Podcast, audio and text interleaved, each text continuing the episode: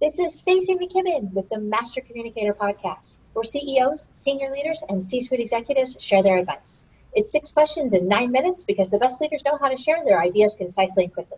Let's jump right in. Question number one In a few sentences, tell me who you are and what you do. Well, thanks for having me. I'm Michael Nevins, and I'm CMO at Smart Ad Server, which is a global ad tech company headquartered in Paris. I'm based in New York and I manage a team of 13 and I'm a member of the company's strategic board. That's amazing. How long have you worked there? It was just three years in mid May. Excellent. What did you do before that? Before that, I ran product marketing globally at a company called Taboola. Very good. I've heard of that before, actually. That's awesome. Sure. Well, thanks for being on the show. Really excited to have you. Question number two for you. Sorry about that. That's okay. All good. What's the best thing about leading people from your perspective? This will be a quick two part answer mentoring them and watching them grow. And what would you say is, is there about mentoring them?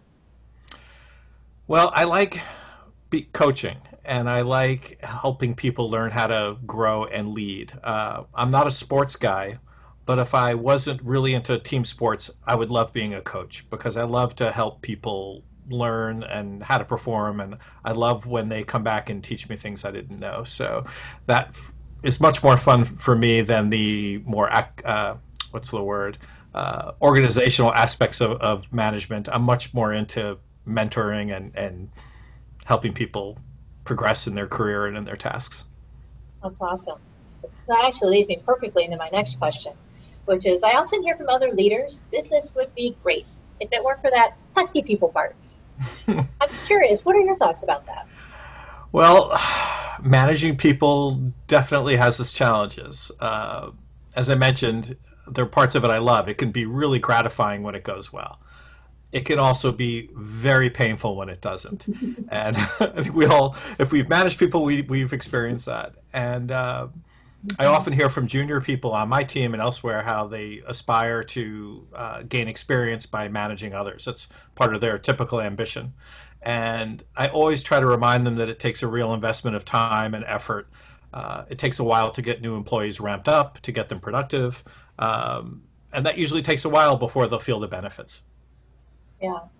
Do you feel the same way too about, um, you know, even kind of clients and things? Have you ever heard that you know, business would be great if it weren't for the the, darn clients that are taking up all of our time?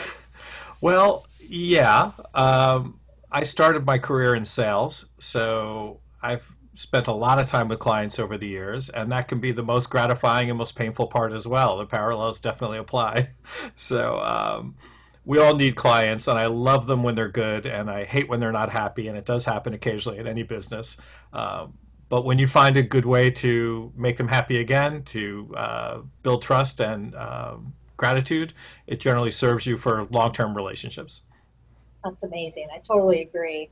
Um, and as you talk about, you know, kind of the complexities of kind of navigating the people world, right? Mm-hmm. That leads me really to, to the next question, which is um, what piece of advice about communication? Because oftentimes that is at the core of the challenge. Would you agree? Right? Um, miscommunication or misunderstandings. Sure. Um, so, what advice about communication would you give to other leaders or would be leaders? Yeah, I tend to think about this in a couple of different ways. Um, I was almost embarrassed when you refer to leaders or even possibly me as a master communicator because it's a lifelong effort of trying to improve. Um, so I think about spoken communication and written communications a little bit differently. So I'll start with spoken if that's okay. Yeah. Um, and these are all things I'm still working on, just to be clear. Um, I think it's important to ask questions and to listen more than you talk. Um, our format today doesn't allow me to ask you too many questions, so forgive me for that. Um, I think listening actively and sincerely is really important. There's a lot written on this topic, particularly recently. Um, you shouldn't just be waiting for your next turn to speak. People can feel that, and it's important to avoid that uh, that problem it's also important not to feature uh, to finish other people's sentences um, unless they signal that they need your help. For example, I work with a lot of people who are native French speakers, and with English as a second language, they sometimes struggle with certain words, and I have to be on the lookout for those clues of when they want me to help them, uh, as opposed to let them think and finish. Um, so that's that's another one that takes some time. Um, as I said, I'm working on all these things, but I think active listening is a topic that's pretty uh, public out there, and I think it's an important thing for us all to really consider: Are we being heard properly, and are we hearing the people that we're communicating with? So that's important from uh, within the context of spoken communication. Now, with written communications, I'm a little more um, what's the word uh, deliberate about a process. So I do both internal and external communications in my role. My team manages uh, everything from PR to internal communications. So we uh, and product marketing in between is the way I like to put it. So I think that the process can vary, but the principles apply in both cases here. So first of all, prepare early. Prepare, prepare, prepare. Um, it's really important to know your audience and to know what drives them. So it's critical to work really hard to take their perspective. Understand what your employees might be thinking. Understand the language that your audience uses, the way they think about things, and empathy plays a really big role here. And in order to have those insights, you have to do the research. Um, I'd also suggest to everybody put the project away and visit repeatedly. Um, I've said some brilliant things that the next day, once I saved the document and opened it again, were really not so brilliant. Um, so I think it's important, just like when you have that angry email and you're sort of taught to save the draft and wait before you send it, most likely mm-hmm. you'll edit it. I really believe in that. It's, it's really hard to get the project done in one sitting. Uh, and I also really believe in testing to get feedback. So it's important to get feedback from a diverse audience. Um, and ideally, it's people who challenge you, not people who just love the way you talk and love the things that you write there's so much there that's amazing. I love, you know, a lot of the how to's, but one of the things that really spoke to me there was, you know, let them think and finish, right? So that that whole, you know, not filling in the gaps for them. Um, I love the way that you talk about preparedness. We talk about practice all the time. You know, what you think you're going to say, the way you actually say, can oftentimes be two different things, right? Indeed. Brilliant, totally brilliant. What other successful business leaders like yourself, Michael, should be on the show? You know, who else should we be paying attention to? Oh, that's a good one, and I, I wish I had like a long list of people. You know, if they it's like that uh, that dinner party question. If you could have dinner with anybody from history, who would it be? I never have a good answer for that, but one that comes to mind. I, I'm very impressed, and always like to point out women who are impressive leaders because they don't get enough attention. And I'll selfishly name one within my own company. Um, so we have an EVP of Europe who's a great leader. Her name is Ingrid.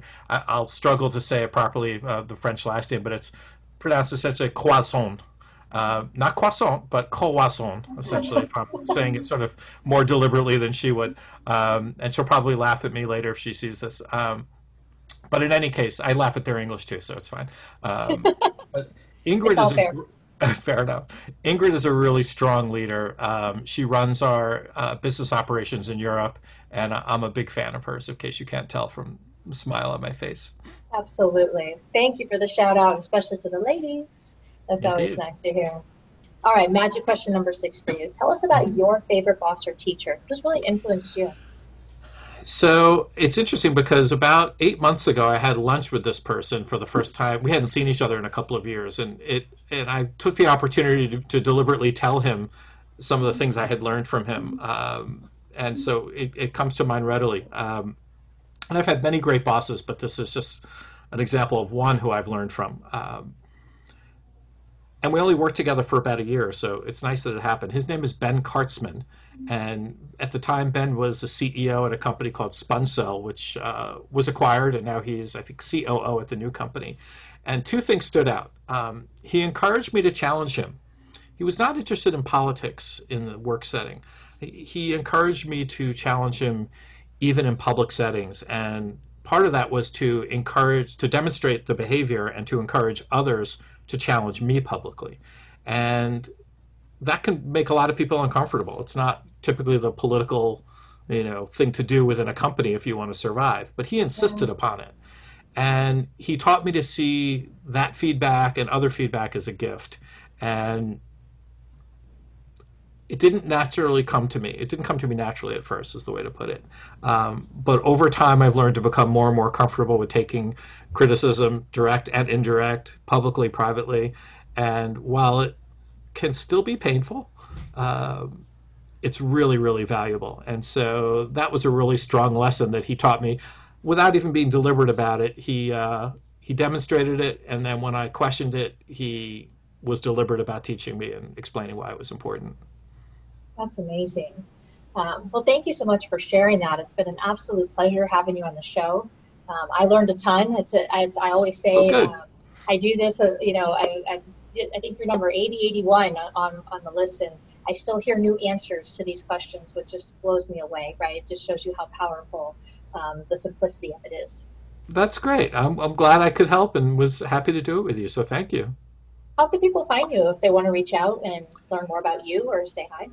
Thank you. Well, I'm uh, emailable, um, and if you want to put that on screen, I won't bother to spell it all out. Um, Sure. Always happy to hear from people who uh, are relevant for any possible reason.